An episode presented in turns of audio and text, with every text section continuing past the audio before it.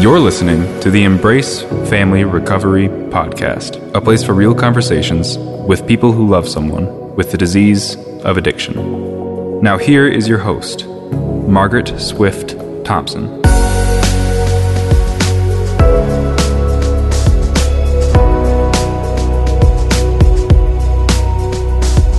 Welcome back.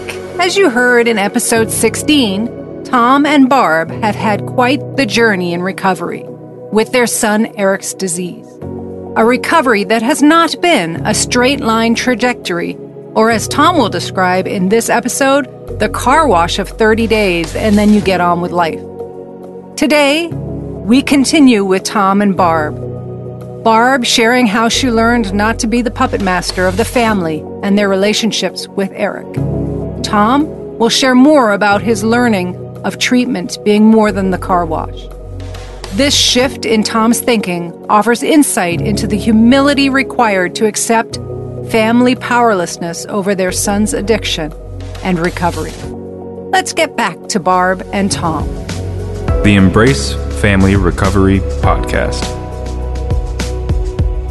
It, it, it, it is a journey, and everybody goes through it in their own way. And and I am no longer the orchestra leader of everybody's um, relationship with their brother. How did you change that? Well, I, I think just through this whole separation, first of all, in, in the family program, these are your words, words plus actions matching. We live by that and and we have suggested to all of our children when they went to the family program, see how this fits into your world, okay? See how this might work for you. Um, and it was my feeling not to push Eric onto anybody. He's got his own ninth step he's got to deal with on these people, and it's not me. and I'm not telling him what to do, and I'm not telling them what to do. But we did say to them is this is how it's working for us. You shared your experience. This is how we feel about who Eric has become. I I I know you knew him back here, but the person you know now is not the same person. Looks like the same person, just doesn't act like the same person. He had a grave illness, and that brought um, his youngest sister to the hospital uh, by my side. Three years ago, April. Yep, Three or two? three. Three. Three years ago, April. Two percent chance of surviving. Survived. It's been quite a ride, hasn't it? There's not been a smooth trajectory since treatment.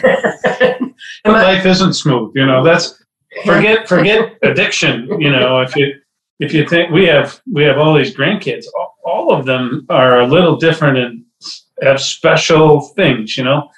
And and what you realize is that everybody's special, and that everybody has uniqueness, and and we're not. Believe me, we're not alone in this game. When when we went through this with our son, I was really open about it at work. And everybody, almost everybody I talked to at work, had been affected by addiction somewhere in their families. Everybody, by some form of addiction. You know, it's it's everywhere. So, you know, there's no embarrassment thinking that you're on an island all by yourself. And I we took it as the more we shared, the more the more we understood about what other people were going through and and it was actually very helpful for us by being open and vulnerable and sharing it with other people and and then they shared it with us you know so that was pretty cool. Did that happen before you went through the family program? Were you open about it, or did that help you get more open? uh, well i can answer that for me. I i i looked at addiction as weakness. I mean it's you know life is pretty simple. If you're doing something that's stupid just stop doing it. That, that's how my brain works right? I get it. you know if you if you're doing some exercise and it's painful you'll stop you know it's it's almost that simple and and i remember asking the question how come why can't you just stop? Because you know you're destroying your life and family. And through this whole process, we found out that it's you can't. It's an illness, and you can't stop. I thought it was an intellectual exercise. So I didn't think of it as as I wasn't open to it at all. In fact, I didn't even recognize it until our granddaughter called, and and then we called around to the other kids. Do you guys know that Eric's doing this? And they all knew.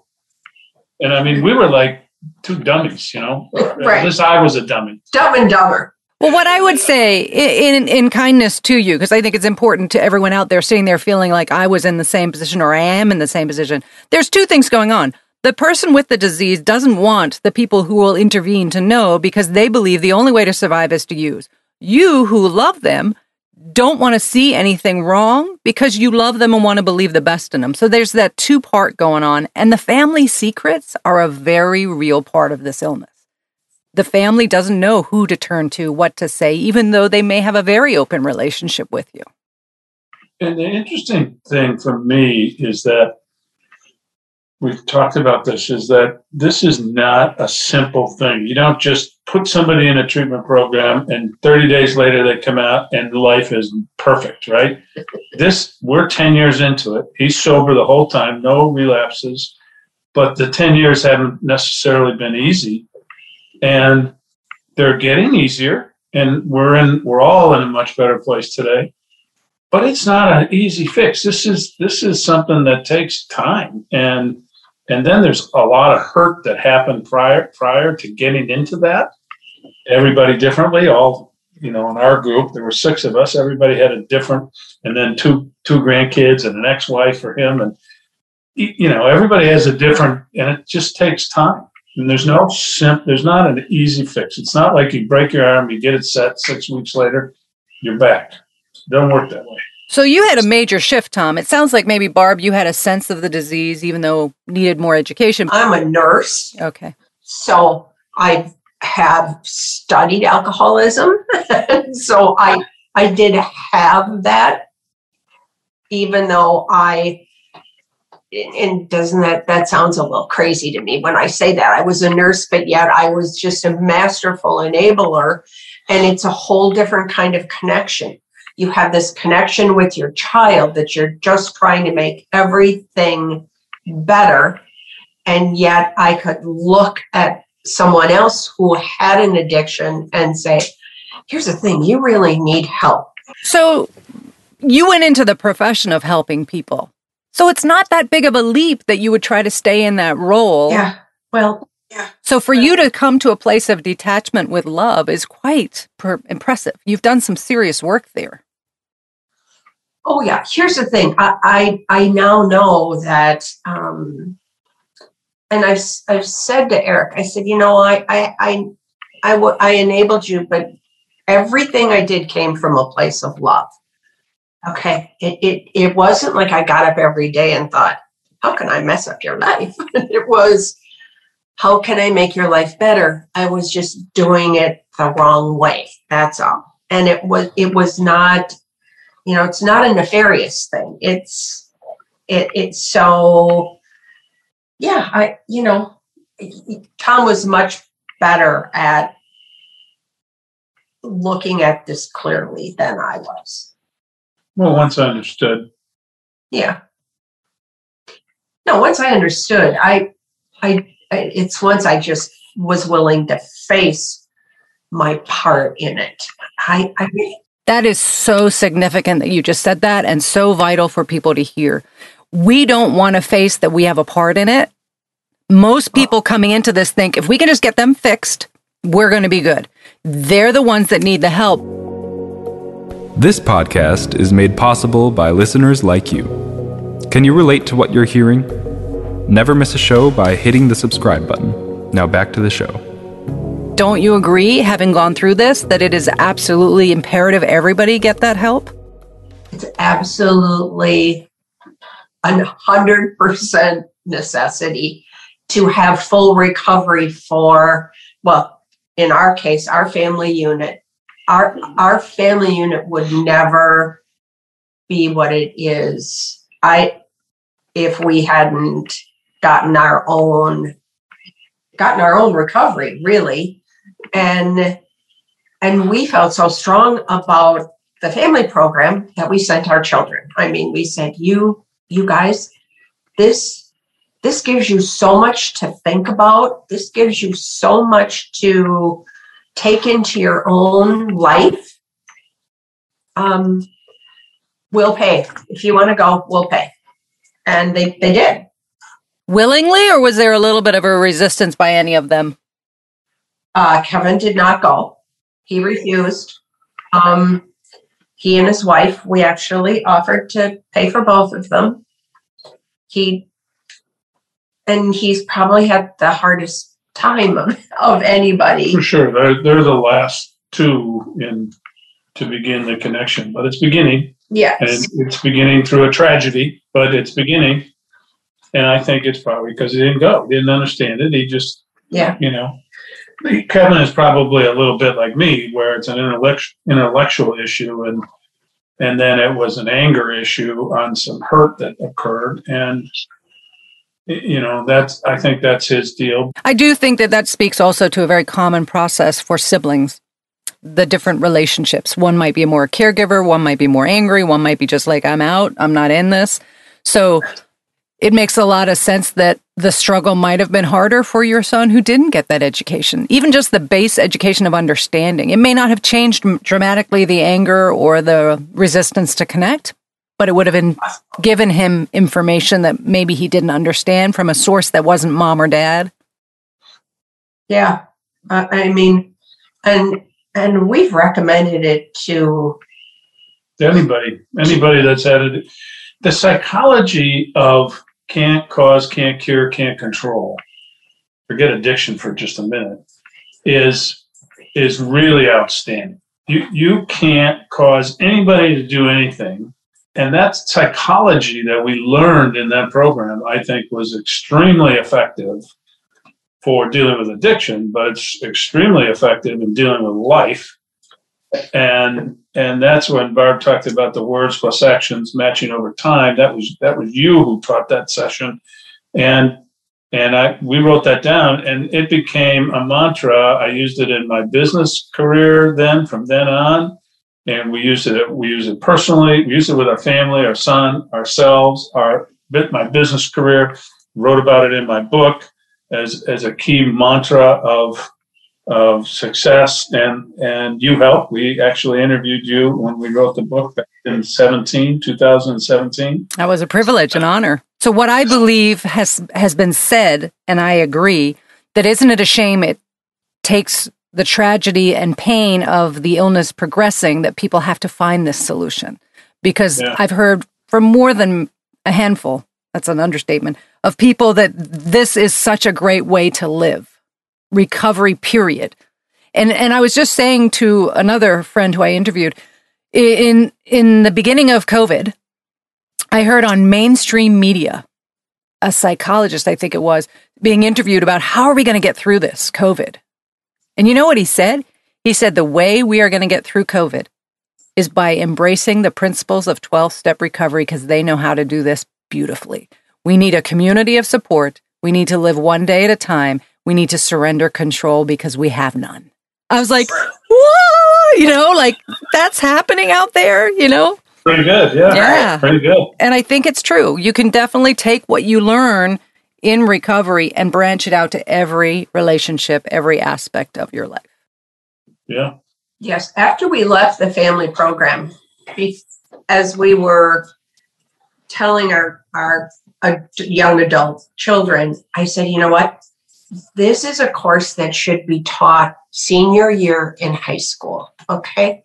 The whole 12 step program, not it, it it's geared to addiction. I get that, but this is just a way of of life which would make everything so much simpler if you just could accept sure. all of these steps along the way.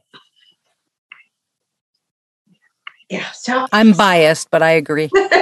you will. Yeah. No. So for families who may not be in the place you are, which is 10 years out, and I hear you loud and clear, challenges along the way.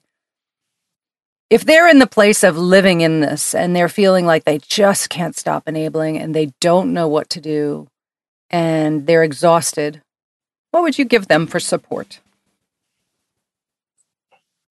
Oh boy, you have to get help. You can't carry that load on your own shoulders. You have to just look at yourself and say, I was the enabler. I I I was part of this problem and wow i pointed the finger at other people who i said oh that now look at that that's an enabler never wanted to look at in that mirror and see that i was that same person which guess what it's really freeing i mean once you really get to that point it's really freeing because ah yes i yeah. So a big part for you sounds like Barb that it was also just the freedom to believe that you did not cause it, that it was not your fault. Nothing you did made him an addict. It it, it was.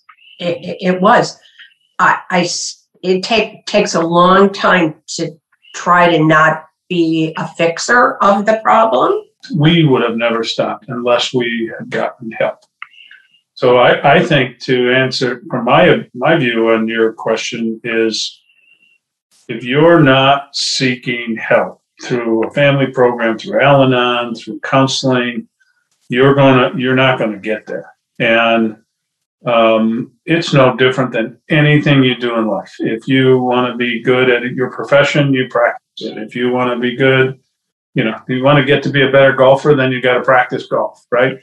in business, if you you know a lot of lot of uh, you know CEOs and executives of major companies have personal life coaches where they're helping them not with addiction but through life and to understand themselves and to better know their natural tendencies and how to be a better mentor and leader and executive and so on. So you got to work on your life and and and that's the same with addiction. It's tough enough when you have support around you.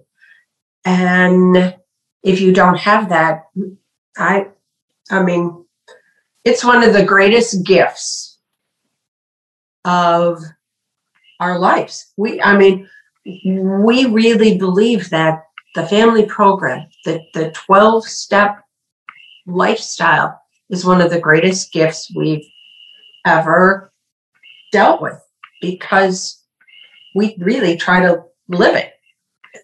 You know, we're not perfect, but we try real hard. Did you think when this journey started and you were brought to the awareness of Eric's addiction that you'd ever get to a place of gratitude? That he, through him, you got this? Actually, when we took Eric to Hazelden, I was the person who thought, oh, thank God, as soon as he gets out, my life will be normal.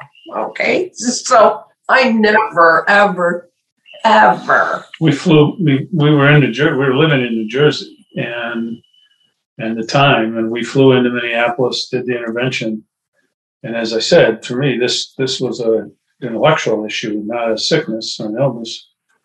And I thought, okay, let's fix this. We got to get back on the plane, go back to New Jersey. I got to go to work on Monday morning. We got we got to fix this, you know. Right and this should be really fixable. So let's stick them in this place, and 30 days later it comes out, and boom, it's like you know, it's like going through a car wash. Right. The car's dirty, you go through, you come out, you got a clean car. It should be that simple, and unfortunately, it's not. No, and I, I mean, it's a 10 year car wash. I, I, I, I stayed, but still, it was.